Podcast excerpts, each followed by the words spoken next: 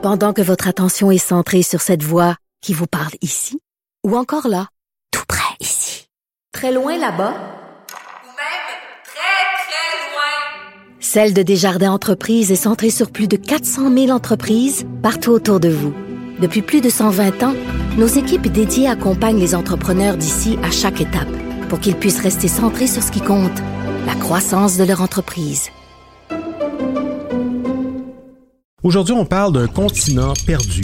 Non pas du de l'Atlantide, mais de la Balkanatolie. c'est Charles Dran avec si les nom dans ne vous 5 dit rien, minutes. c'est On normal. s'intéresse aux Les sciences, à l'histoire et la à première fois l'actualité. son existence dans l'édition de mars 2022 de la revue Earth Science Reviews. Ce continent, aujourd'hui immergé, se situerait entre l'Europe, l'Asie mineure et l'Afrique, mais il semble qu'il était bel et bien inaccessible il y a quelques 50 millions d'années. Les scientifiques ne l'ont pas vu. Ils n'ont pas plongé dans la mer Méditerranée en sous-marin pour euh, l'observer ou pour travailler sur des échantillons, non. Ils ont plutôt déduit son existence à partir de fossiles d'animaux trouvés en Turquie ou dans les Balkans. Alors qu'est-ce qu'ils racontent comme histoire, ces fossiles? Comment les chercheurs sont-ils parvenus à cette déduction? C'est quand même un continent ici dont il est question. Et euh, qu'est-ce que ça dit de la vie à l'époque? Quels animaux pouvaient donc bien vivre sur ce continent disparu, la Balkanatolie? Voici Baptiste Zapirin. C'est un drôle de nom, ça, Balkanatolie. L'équipe de chercheurs, internationale mais menée par le CNRS, le Centre national de la recherche scientifique français, l'équipe de chercheurs donc a baptisé ce continent perdu Balkanatolie parce que, euh, quand cette terre était émergée, elle s'étalait depuis les Balkans, vous savez ce territoire à l'est de l'Italie et de la mer Adriatique, qui regroupe euh, tous ces petits pays d'Europe comme la Croatie, l'Albanie ou le Monténégro, la Grèce aussi, donc ce nouveau continent s'étalait donc euh, des Balkans jusqu'en Anatolie. L'Anatolie, c'est l'autre nom de l'Asie mineure, un bloc territorial où on trouve la Turquie. Donc voilà, les Balkans plus l'Anatolie, ça donne Balkanatolie. Et donc, ce que les scientifiques ont déduit de leurs travaux, c'est que non seulement ce continent a existé, mais qu'il y a environ 50 millions d'années, il était isolé de l'Europe et de l'Asie, comme une très grosse île donc, et qui en plus était peuplé à l'époque d'animaux qu'on ne voyait nulle part ailleurs. Alors pour en arriver à cette conclusion, les chercheurs sont partis de ce qu'on sait. Et on sait qu'au cours de l'Éocène, donc il y a entre 55 à 34 millions d'années, l'Europe occidentale et l'Asie orientale formaient deux masses terrestres distinctes, avec des faunes de mammifères très différentes. Les forêts européennes, par exemple, elles abritaient des paléothères, un genre de croisement entre un cheval et un tapir. J'aurais voulu voir ça. L'Asie, par contre, était peuplée d'une faune plus variée, qui incluait en fait les familles de mammifères que l'on trouve aujourd'hui sur ces deux continents.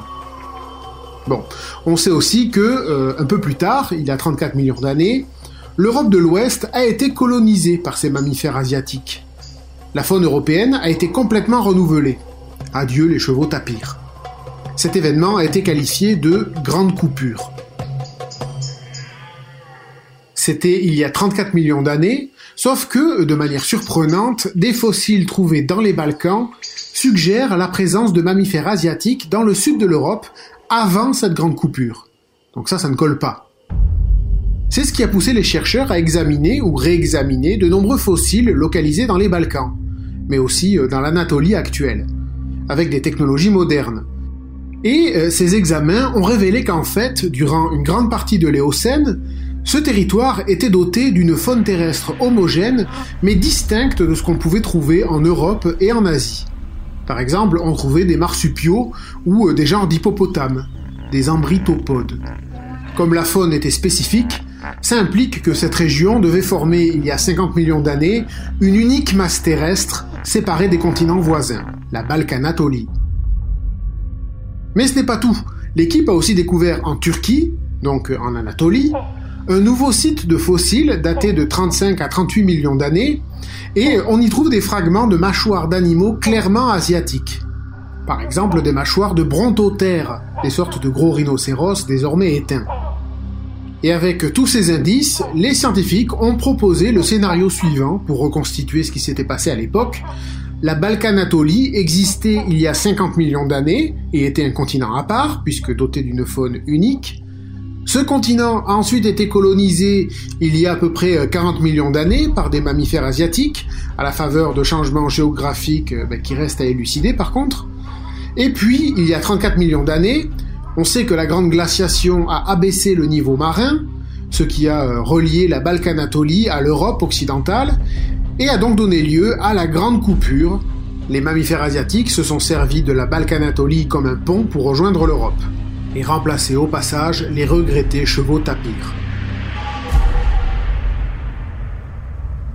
Ouais, les chevaux tapirs. Et oui, euh, les vaches, les porcs, les lapins, les hamsters, tous ces animaux étaient d'origine asiatique avant de venir s'installer en Europe il y a des millions d'années. Mais la Balkanatolie n'était pas le seul pont qu'ils ont pu emprunter. À cette époque, on estime que le niveau de la mer a baissé durant environ 500 000 ans à cause d'une baisse de température de 4 à 6 degrés en moyenne. De l'eau s'est donc retrouvée emprisonnée dans les glaces et ça, ben, ça a permis à de nombreux animaux asiatiques de traverser d'anciennes étendues d'eau comme la mer de Tourgaï par le nord de la Sibérie, donc pour rejoindre l'Europe. Et oui, 4 degrés d'écart dans les températures moyennes, ça provoque euh, des changements radicaux sur Terre. Merci Baptiste Zapirin, c'était en 5 minutes.